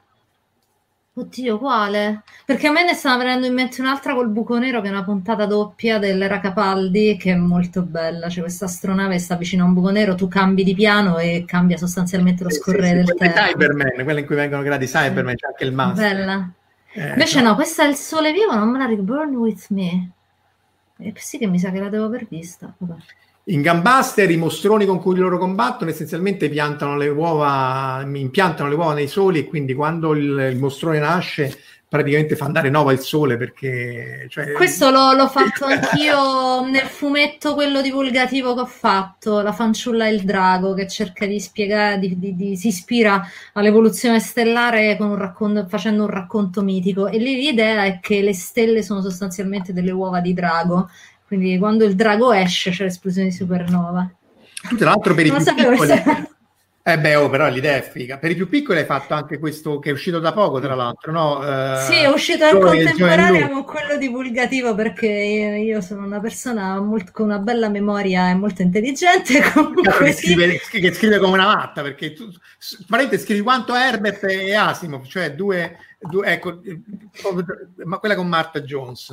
Eh, scri- no, due- due- fai due romanzi all'anno che quanto faceva Herbert e Asimov, oltre a quelli divulgativi, quindi eh, perdi il conto. Dove sta? L'avevo messa la cosa? La slide Sì, è, allora è, il- è il terzo- la terza avventura dei casi impossibili di Zoe e Lu che si intitola Cacciatori di zombie ed è una serie appunto per bambini, diciamo per eh, gli ultimi anni delle elementari, i primi delle medie, però mh, garantisco che se lo legge anche un adulto non regredisce né implode ed ha anche una parte molto bella di fumetti che mh, sia di illustrazione che di fumetti è fatta da una fumettista molto brava che si chiama Ilaria Palleschi che tra l'altro ha fatto un libro molto bello che si chiama Nina che disagio, che parla anche di ansia e quindi io mi identifico tantissimo da quando l'ho letto, l'ho adorato. Ed è uscito lo stesso, questo qui di Zoe lui è uscito lo stesso giorno di quello divulgativo. Vabbè, sono problemi, signora mia, eh, del resto. Eh, so. Dunque, citiamo che Alessandro che dice che Bender incontra Dio che Sì. parla come delle stelle. Poi, però, vince, vince Enrico Casari che cita Arane. Il sole più bello è la cosa di Arane che fumava le sigarette a mezza bocca. per Aspetta, ma c'era anche il sole di Pollon che fumava la Ah, sigaretta. sì, sì, sì, sì. Beh. Beh, scusate, e allora il sole dei Teletubbies che aveva la faccia del bambino, quello che ha traumatizzato una... Io non lo posso vedere quella cosa, mi mette l'ansia, madonna. Tiera, allora io mi chiedo da anni come abbiano compresso Giove nella bomba Black Hole. Ci possiamo stare un, un 3-4 ore. Se poi facciamo una live solo io, te, Omar e te. Però mi manca il riferimento. Gambaster, Ga- Gambaster. Gambaster. Ah, Non ok. devi vedere perché fanno delle cose assurde, però essenzialmente in Gambaster c'è molta relatività speciale, cioè quelli vanno, Sì. stanno e, e anche relatività generale. A un certo punto, per combattere contro i mostri cattivoni, quelli che mettono le uova nei soli, eh, prendono Giove e lo usano come bomba a buco nero. Anche se poi la bomba a buco nero è un'altra cosa, in questo caso causano il collasso gravitazionale di Giove per, per- per- per- spazzare via i cattivoni. Quindi, Hai capito? No, no, Gambaster è quello di Deaki Anno, è, per- è- è prima di Nadia ed è il primo che ha fatto Anno prima che impazzisse completamente in Evangelion e quindi ancora si capisce. però lo devo cercare, dai. Perché Comunque io mi sta- sono riappacificata con uh, Idea che hanno con eh, il Godzilla. Eh, ah, il Godzillone. Eh beh. Shin Gojira. Oh, ma sfondi la porta aperta, no? Eh. Eh sì, eh, infatti. Beh, Mi è perché- veramente eh, piaciuto. beh, que- poi tra l'altro la parte la- è una critica politica essenzialmente. così. Sì, no, la- adesso cambiamo stanza. Tutto, tutto, tutto. Aspetta. 800 riunioni. Ma è un mostro marino o è un mostro terrestre? Mostro- Che se è un mostro marino se ne deve occupare la marina, ma se è un mostro No, terrestre. no, Oppure era allucinante quando le davano gli ordini, no? Lanciamo i missili, sì, lanciamo i missili, sì, lanciamo i missili, sì, lanciamo i missili. Nel frattempo quell'altro aveva, come dice Marco, formattato Tokyo. Cioè... Esatto. Tra l'altro io ho adorato che fosse un pupazzone, era molto più eh, inquietante ma... di qualsiasi altra bestia in computer graphics no, abbia no, no, ma poi tra l'altro obiettivamente, beh, eh, l'IRA è il marchio di fabbrica, cioè o si faceva così o si faceva... Sì cioè, i giapponesi lo vogliono così. Tra l'altro, poi devo dire la verità: il, il, il, l'ultimo il Shin Goji, eh, Godzilla, l'ultimo Godzilla, quello oh, è di un inquietante che è una cosa incredibile. Sì. Mamma mia, veramente. Veramente sì. bello lui ci teneva a fare gli effetti speciali con Pazzone, no? anche aveva fatto varie mostre proprio per recuperare. Se vi ricordate, anche il prequel di, di Nausicaa, sì. eh, che è la caduta della venuta dei, degli uomini dei giganti, che è essenzialmente il prequel, eh, sì. perché Hideakiano da ragazzino aveva fatto l'animazione dei mostri di, di, di, di Nausicaa e ha fatto questo corto, ah. è stato su, su, YouTube. Sì, un corto e, sicuro, dura neanche un quarto d'ora neanche. Sì, sì. E praticamente è come vennero, vennero creati questi dei giganti di Nausicaa. È fatto oh. tutto quasi, e sta su YouTube pure questo, se no ti, ti do i link. E, e vedetelo anche voi che siete a casa perché merita assolutamente, soprattutto perché lui l'ha fatto proprio per mantenere viva le tecniche e tecnologie di live eh, shooting, cioè il tokusatsu di sì. Suburaya, no? Era il Suburaya. Sì, sì. Sì, la, aspetta che ha anche il, la, la, la suite, suite, motion praticamente, cioè la, dentro la tuta sostanzialmente. Ah.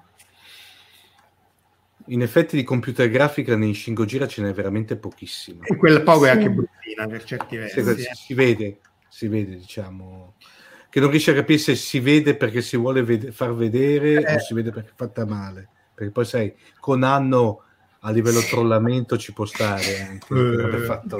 sì ma guarda io cioè secondo me vista anche la scelta del pupazzone è fatta male per, perché volevo che fosse fatta male.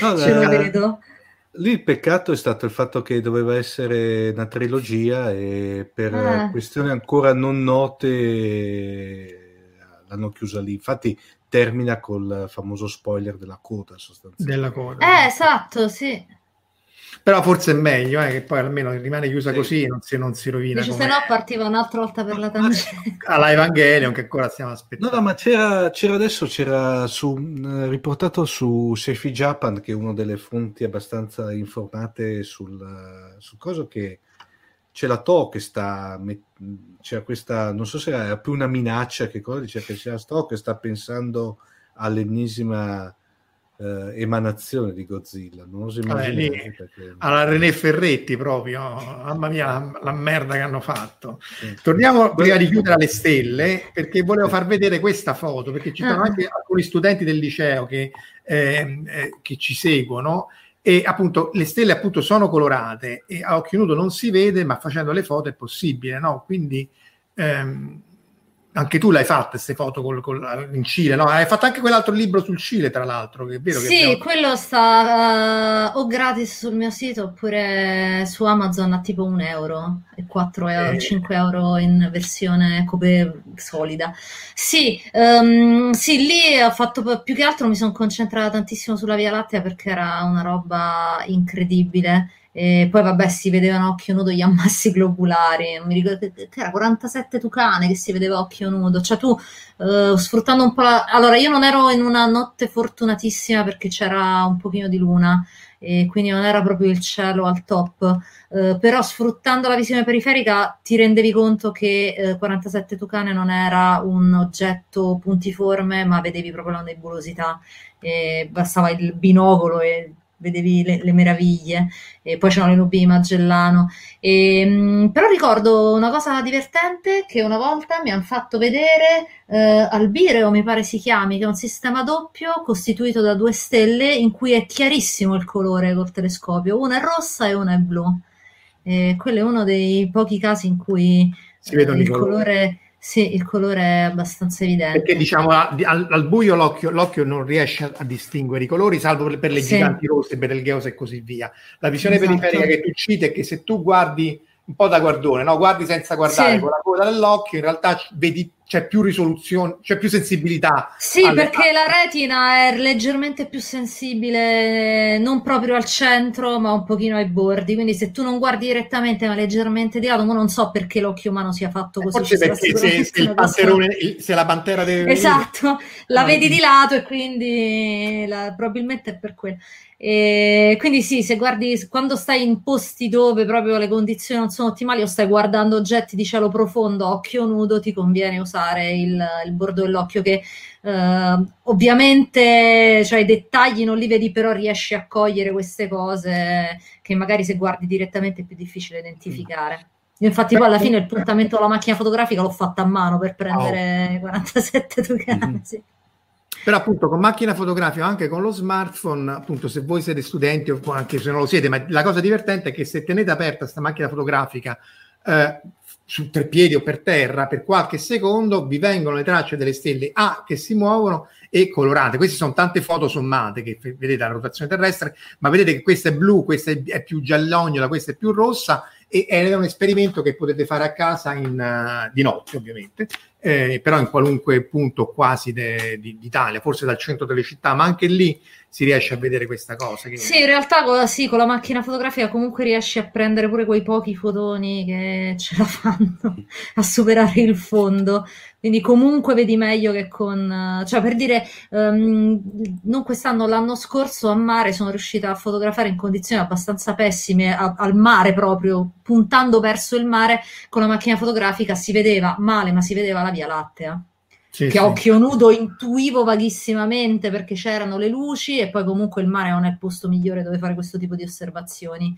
E invece con la macchina fotografica l'ho presa, quindi queste sono cose che insomma con la macchina fotografica, anche senza andare per forza eh, a cercare il cielo perfetto. No, infatti con, con, uno smartphone una macchina fotografica oramai si possono fare foto sì. Non eccelse, ma comunque se la foto l'hai fatta tu, questo anche si vede sempre nel, nel, libro, ma insomma eh, se la foto l'hai fatta tu, se lo vedi a occhio nudo col telescopio, la sensazione che ti dà è una sensazione infinitamente più bella che se vedi anche Hubble, perché è una sì. cosa che non si può descrivere, insomma, non, sì. eh, cioè vedere, toccare in prima persona il colore delle stelle, la distanza, l'ammasso, eccetera, ti dà un, delle sensazioni che non sono quelle del... Sì, esatto, cioè io 47 Tucane l'ho studiato nella tesi di dottorato, quindi io avevo capito le immagini, c'erano 10 chip ed era sbrotolato su tutti e 10 chip, mm. quindi lo vedevo proprio nel massimo dettaglio, però li, la, la cosa, li, la, l'emozione di riuscire a vederlo dal vivo addirittura occhio nudo, perché comunque quando ti arriva l'immagine dal telescopio continua a essere qualcosa di distante, di un oggetto di lavoro. Eh, esatto, qualcun altro che l'ha preso, qualcun altro che è andato fin là. Invece tu vai lì e lo vedi. Eh, eh, sì, è, è, difficile da, da descrivere. Ma è come, è come se tu vedi, vedi, l'attore in televisione sì. e ci vai a cena, però insomma, sì, è la, esatto. e ci vai a cena, cioè proprio esatto. è, è, tutta un'altra sensazione. Non, non, non sì, sì. Quindi se avete questi interessi tenete presente non, che, che, smartphone, anche micro zoom, eccetera, vi consentono. Con lo zoom dobbiamo fare un'altra puntata, si possono fare vedere le lune di Giove con un proprio con un minimo zoom della macchina fotografica, cioè sì. potete fare astronomia che Galileo, che anche qua sta sempre nel, vabbè l'abbiamo detto tante volte, e, e Galileo si sarebbe sognato, cioè eh, noi diamo per scontato della tecnologia, ci fa fare delle cose astronomiche o anche di microscopio volendo, che eh, veramente gente avrebbe ucciso in passato. Quindi non, non datela per scontata e provate, e provate a sfruttarla. Ragazzi, siamo quasi a un'ora e mezza. Io direi che forse. Sì, a me si sta anche si è spento il faro, si sta scaricando il computer. La tecnologia mi sta abbandonando. Falcon. E... Allora, io direi che possiamo ringraziare Liscia e Omar di essere stati qui con grazie, noi. Grazie, grazie tantissimo a te, grazie a Omar, grazie un sacco. E tanto ti riavremo presto su questi canali, magari anche con Giuliano. La prima, il primo, la prima l'avevamo fatta con Scientifica, si è fatta Scientifica con Giuliano. Sì, bisogna eh. convincerlo, Giuliano. Eh, lui fa due cose fichissime, eh. una è quella delle stelle e l'altra cosa che non so se si può dire, ma è ancora più. No, figa. sì, sì, lui lavora alla Biblioteca Apostolica Vaticana, quindi si occupa della scannerizzazione del patrimonio mh, di manoscritti incunaboli, stampati della Biblioteca Apostolica Vaticana. Necronomica non me l'ha mai confessato, ma lo so che c'è, lo so, lo so che ce n'è una copia. Nel bunker. Quindi, eh, quindi un giorno dobbiamo assolutamente convincere Giuliano a unirsi a noi. Eh, già ci stanno ringraziando Enrico, prossima volta e così via. Eh, di nuovo, se avete poi domande, cose, approfondimenti, anche idee per altre puntate, scrivete nei commenti. Poi, vabbè, qui ci stanno le solite. Eh, fate subscribe, le, notifi- le, notifiche, buonanotte, perché altrimenti vi perdete no, queste. Come... Come fa, eh, fa, fa, segnatevi sulla campanella le, per i prossimi. che è tristissimo, ma, ma è così. Eh, di qua la campanella, eh, giusto? Di qua, no, sì, di qua la campanella. Tutti fantastici. Grazie. Prende in libreria domani, bravo, bravissimi. Buonanotte Giugiarro, buonanotte prossima e buonanotte a tutti e di nuovo grazie di essere qui con noi in queste live. Ciao. Ciao, grazie. Ciao. Ciao.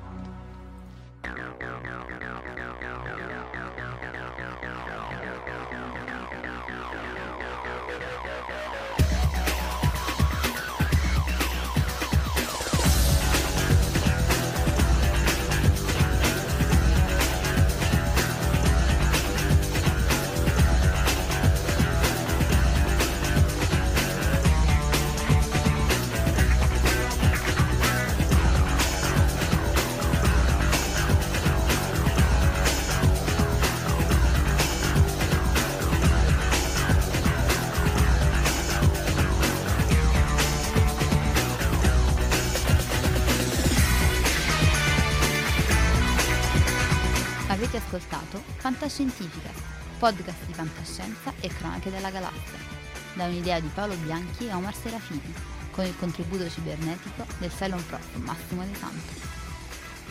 Potete seguirci ed interagire con noi sul nostro sito fantascientificast.it, su Facebook alla pagina Fantascientificast, su Twitter sul profilo at Fantascicast, sul nostro canale Telegram t.me slash fantascientificast, sulla nostra community Telegram t.me slash fsccommunity. Se siete particolarmente timidi potete utilizzare la vecchia, cara e affidabile posta elettronica scrivendoci all'indirizzo redazione at fantascientificas.it.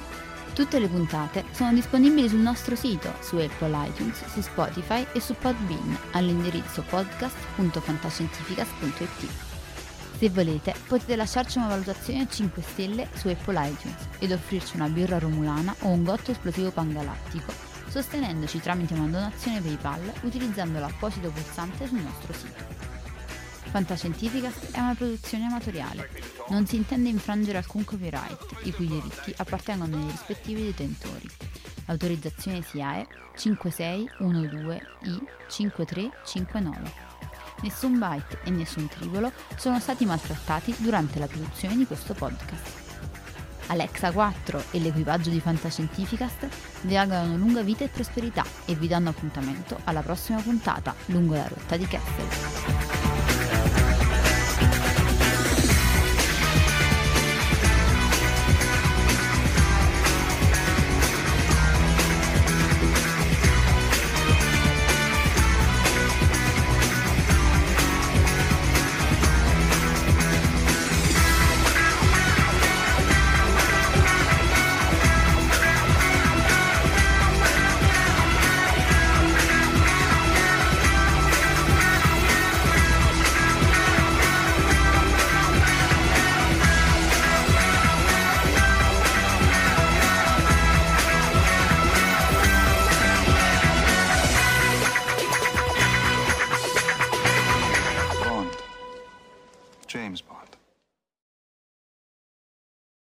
Parker, our purpose is simple.